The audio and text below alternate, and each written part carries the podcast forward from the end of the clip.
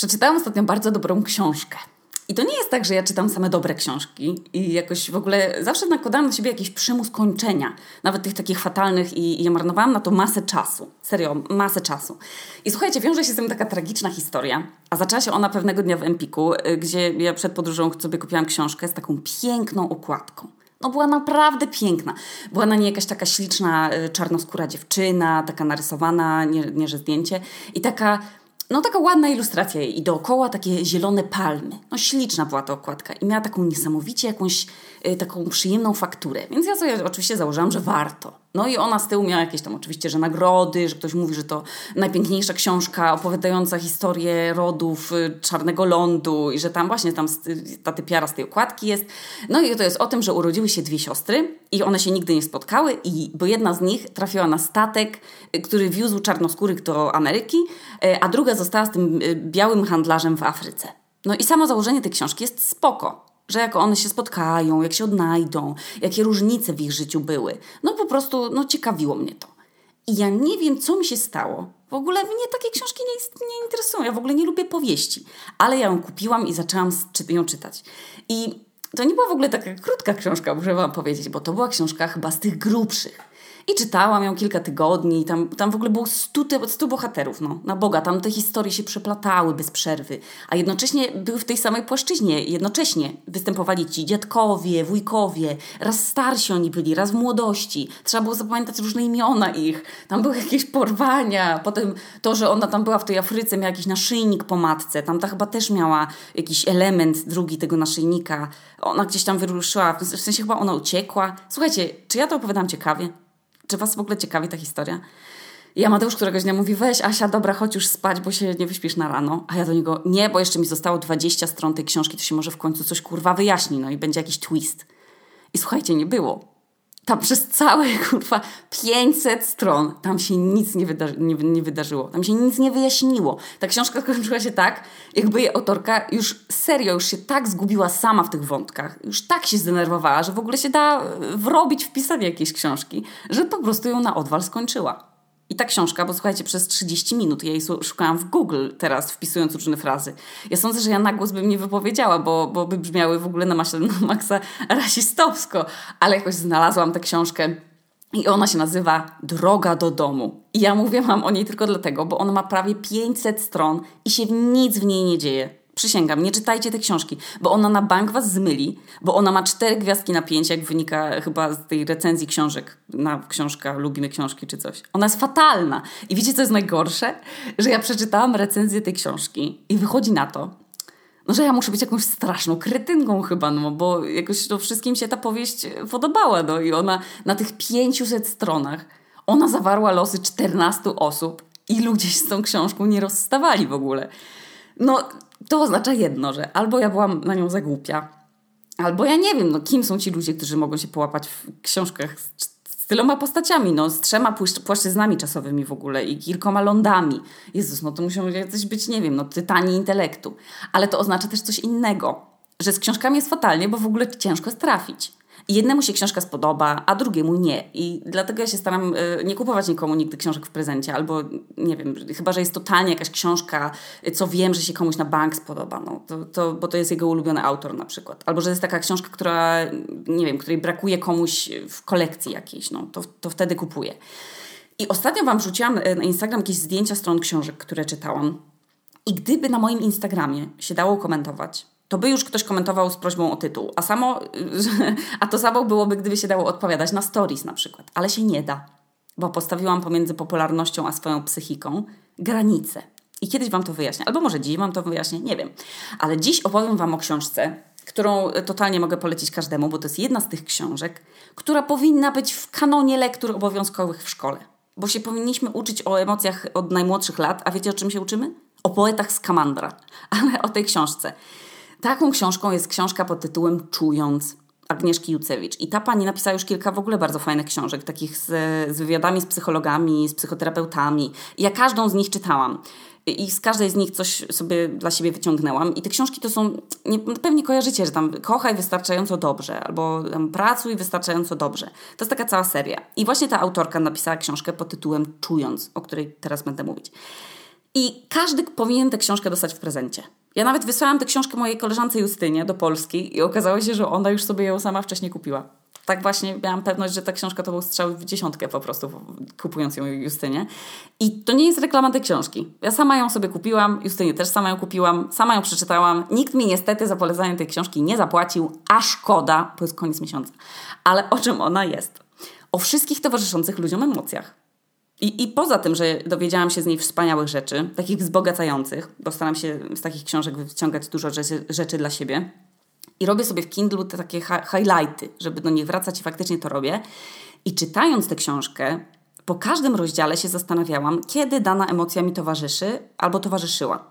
Bo ja się nigdy nad tym nie zastanawiam. W ogóle nie miałam tak naprawdę czasu nigdy na to. I ostatnio poświęciłam sobie czas i każdą z emocji nazwanych w tej książce chciałam odnaleźć w swoim życiu, kiedy ją czuję. I sobie to spisałam i opowiem Wam o tym i też opowiem Tedowi, wysyłając mu mój miesięczny grafik humorków. I jako, że to jest od początku szczery podcast, to ja będę ze sobą i z Wami szczera, a szczerość to jest, jak wiecie, już mówiłam to 100 razy, najpiękniejszy w czasach internetu dar, więc ofiarowuję sobie i przy okazji Wam też swoje przemyślenia na temat każdej z tych emocji. Pierwsza będzie wdzięczność. Ja już mówiłam, że wdzięczność jest czymś, co staram się trenować, bo jest taka moda i uważam, że to jest bardzo dobra moda, z której warto skorzystać. Tak jak jest moda na mindfulness, z której korzystam i codziennie prowadzę taki wykres nastrojów w aplikacji, z którego wynika, że definitywnie z igraszek przychodzą płaczki, tak jak są na przykład notesy wdzięczności.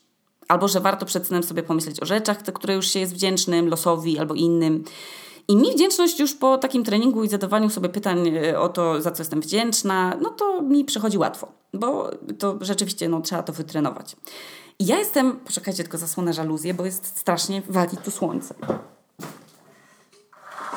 O Jezu, w końcu. I ja jestem wdzięczna na przykład za to, że mam rodziców, którzy zawsze mnie wspierają. Serio, nie? Ja nie wiem, co by się musiało wydarzyć, żeby moi rodzice powiedzieli, że nie akceptujemy tego, co robisz albo jaka jesteś. I moi rodzice nie naciskają też na moje studia, na wnuki, na kierunki emigracji, na to, jak wyglądam, czy tyję, czy chudnę, bez kitu. Zero komentarzy względem mnie. Bardzo jestem wdzięczna też za to, że moi rodzice są tacy typowi rodzice. Tu macie, że moja mama na przykład się nie odmładza medycyną estetyczną, jakoś tak jak teraz jest popularne, nie ubiera się jak nastolatka. Mój tata nie nagrywa z mamą vlogów na przykład, nie mają Instagrama, nie jeżdżą do luksusowych spa, bo wtedy bym miała chyba przejebane, bo oni by wymagali tych wszystkich rzeczy ode mnie. Więc fajnie jest mieć rodziców, którzy są tacy, wiecie, po prostu, tacy fajni, tacy rodzice. Wiecie, że tata ma kanciapę, w tej kanciapie ma te miliardy tych śrubek, wszystkich, wiecie, jakichś, co się może kiedyś przydać. Mama ma całą tą szufladę jakichś rzeczy nie do pieczenia, tylko do szycia, bo sobie tam co jakiś czas lubiła coś uszyć wcześniej. Tacy normalni rodzice. Wiecie, o co chodzi.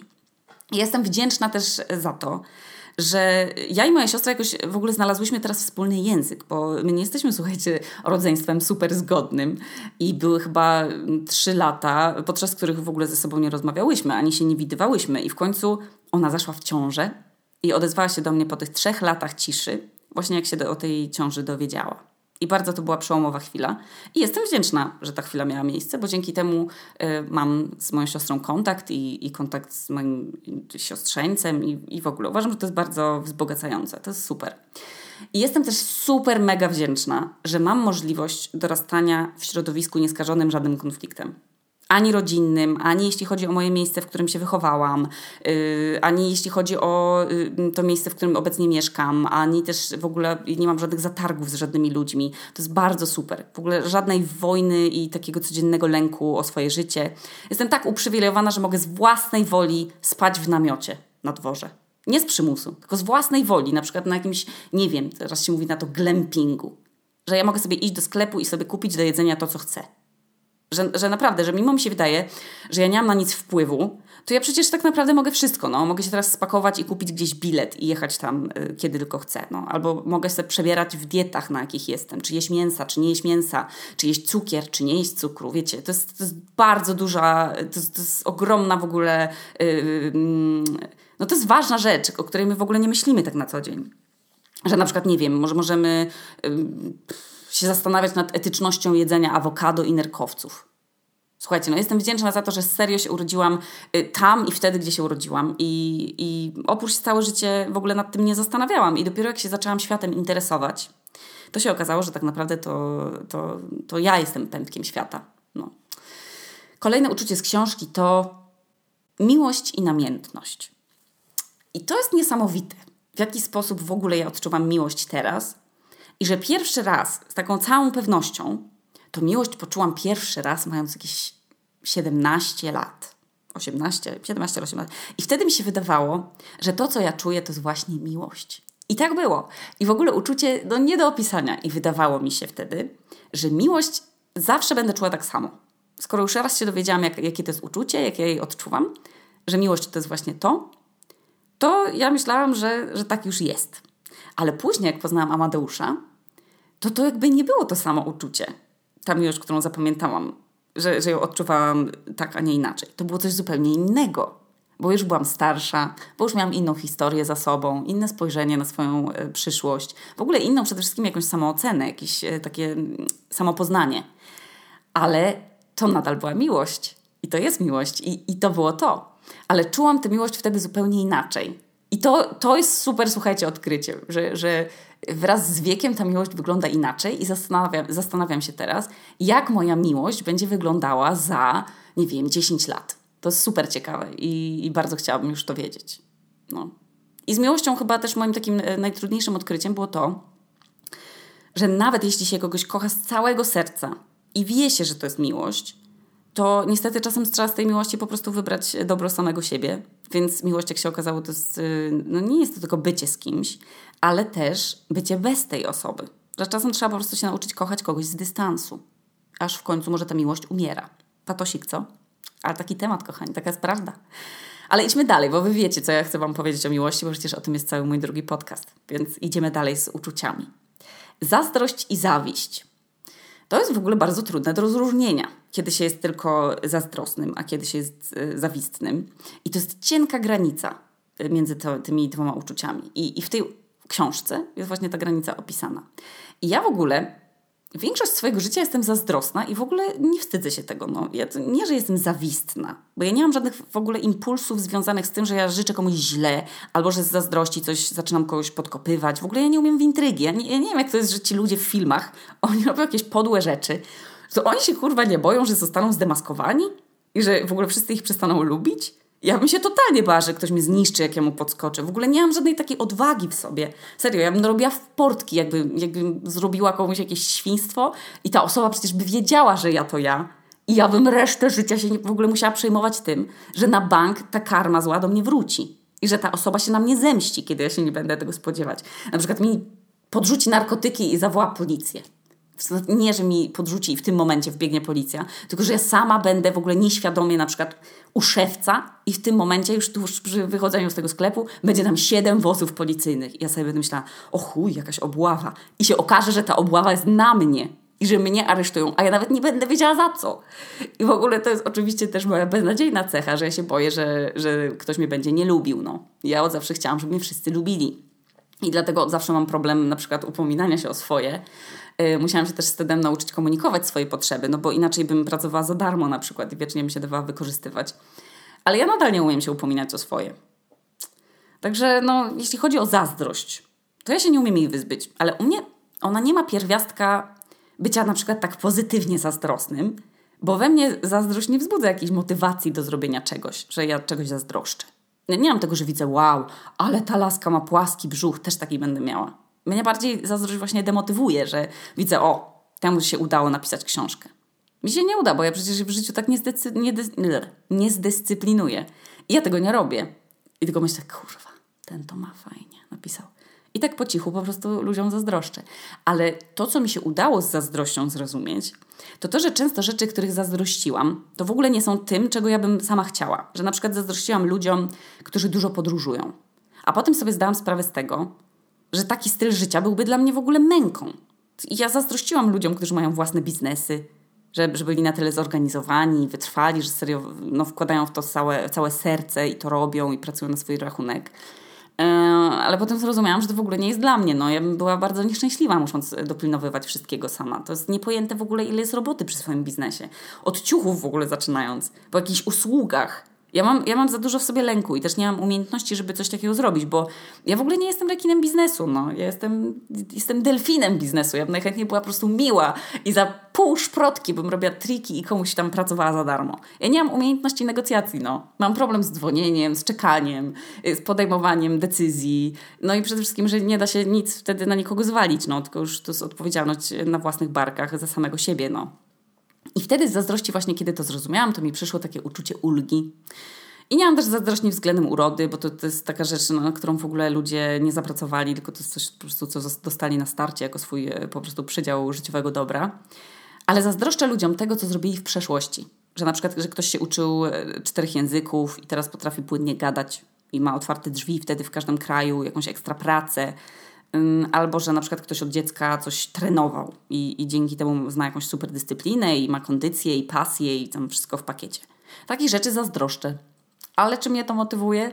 No nie, bo ciekawe czemu w ogóle. O, to jest pytanie. Kolejne uczucia. Krzywda i wina. Jestem osobą, która się bardzo często czuję czemuś winna, ale czuję też, że jestem wiecznie o coś komuś winna. I staram się to odpracowywać z jakiejś uprzejmości, mimo to, że nie jestem nawet o nie czasem proszona. No to jest po prostu komiczne. Natomiast mam to szczęście, że nie doznałam w życiu jakiejś krzywdy dużej. I no dobra, to jest okej. To jest szczery podcast, więc mogę o tym powiedzieć, zwłaszcza, że nie mam się czego wstydzić i minęło już tyle lat, że przepracowałam to już 100 razy, jestem w stanie o tym mówić. Jak byłam mała, miałam chyba 10 lat, to byłam na szkolnej wycieczce w Starych Jabłonkach i na ten obóz, na tę zieloną szkołę, kupiłam taką gazetę o wróżkach. Tam były jakieś runy, komiksy, co się nazywało Witch. I zostawiłam tę gazetę u koleżanki z klasy. I potem jak już wróciłam do siebie do domu, no to zobaczyłam, że jej nie ma. I postanowiłam po prostu ją od niej odebrać, no i miałam ochotę sobie ją poczytać. I w drodze powrotnej od tej koleżanki miałam już takie uczucie, że ktoś mnie obserwuje. I widziałam, że ktoś za mną idzie całą tę drogę. I gdy już byłam pod domem i wiecie, zatrzasnęłam sobie te drzwi do klatki, no to ktoś w nie zapukał, jakiś młody facet. I ja tego typa w ogóle przez całą drogę widziałam, więc jakby no myślałam, że po prostu jest jakiś sąsiad. No więc zbiegłam po tych schodach, tam otworzyłam mu te drzwi i to była, słuchajcie, jedna z najgorszych decyzji, jakie podjęłam w życiu, bo ten młody typ, który cały czas mnie śledził, po prostu się okazał być pedofilem, który napadł na mnie na klatce schodowej. I reakcja moich rodziców była błyskawiczna. W ogóle moja mama w sekundę włożyła buty i pobiegła tego mężczyzny szukać. I nie udało nam się niestety tego mężczyznę nigdy złapać. Ale to wydarzenie, właśnie ta krzywda, której wtedy doświadczyłam, jedyna chyba w moim życiu, miała od razu wpływ na całe moje dalsze dzieciństwo. No bo ja w ogóle nigdy o tym nie mówiłam otwarcie, ale na przykład do końca podstawówki ja się bardzo bałam sama wracać ze szkoły. Wiecie, ja miałam już 13 lat i się nadal bałam sama wracać ze szkoły. Jakimiś takimi pokrętnymi sposobami próbowałam prosić moje koleżanki z klasy, na przykład, żeby mnie odprowadzały do domu. Wiele razy też miałam wrażenie, że na przykład widzę tego człowieka i miałam koszmary w nocy, byłam też bardzo wyczulona na kontakt z dorosłymi. I pamiętam, że na jakimś obozie harcerskim, nie wiem ile miałam lat, chyba ze 13? Nie wiem, była jakaś taka zabawa, że ktoś miał usiąść jakiemuś dorosłemu druhowi na kolanach. Ja totalnie teraz nie wiem w ogóle czemu i też jestem bardzo podejrzliwa w ogóle, nie ufam temu wspomnieniu. Nie wiem, czy to jest tylko przez pryzmat tego mojego doświadczenia, ale to nie jest kurwa okej, żeby dzieci siadały na kolanach jakiemuś obcemu typowi. No nie wiem, ale ja byłam po prostu tak sparaliżowana, ja nie wiedziałam czemu wszyscy się tak dobrze bawią. Ja byłam bardzo podejrzliwa wobec wszystkich ludzi. I do dzisiaj na przykład tak jak najszybciej zamykam za sobą drzwi do domu, do klatki, do pracy, nie wiem, do windy i nie wiem, jak wracam skądś i gdzieś i jest ciemno, to udaję, że rozmawiam przez telefon albo, że kogoś widzę od razu. Wiecie, to też są takie rzeczy, które dziewczyny często robią, no bo tak się zawsze nam wmawia, że musimy uważać, bo jest ciemno i coś tam. No i to jest przykre, że to jest właśnie związane z byciem dziewczyną, że musisz udawać, wiecie, wracając skądś musisz udawać, że rozmawiasz z kimś przez telefon albo komuś machasz. No jest to słabe, ale jest to jedna z rzeczy, o których się nie mówi, a które są związane z płcią. Natomiast do dzisiaj robię te wszystkie rzeczy Więc ta krzywda, której wtedy doświadczyłam, nawet mimo tej przebytej terapii, od razu od po prostu błyskawicznej pomocy psychologa i po rozmowie z rodzicami, też wysłania tej sprawy na policję, okazania w ogóle mi masy wsparcia, no to jak widać ta krzywda nadal gdzieś tam się we mnie, wiecie, tli i mam to gdzieś tam z tyłu głowy. I mówię o tym dopiero teraz, znaczy mówię o tym, bo dopiero jak o tym kiedyś raz powiedziałam wśród przyjaciółek, to nagle się okazało, że w ogóle prawie wszystkie z nich miały podobną historię. I bardzo mnie to wtedy zaskoczyło, bo się w ogóle poczułam z tym, po pierwsze, mniej sama, ale pamiętam też, że bardzo się przejęłam, jak powszechna jest ta krzywda, bo to nie jest takie rzadkie, że dzieci i nastolatki są wykorzystywane. Teraz się po prostu coraz więcej o tym mówi, że o krzywdach w szkole, o gnębieniu, też w ogóle o cyberprzemocy.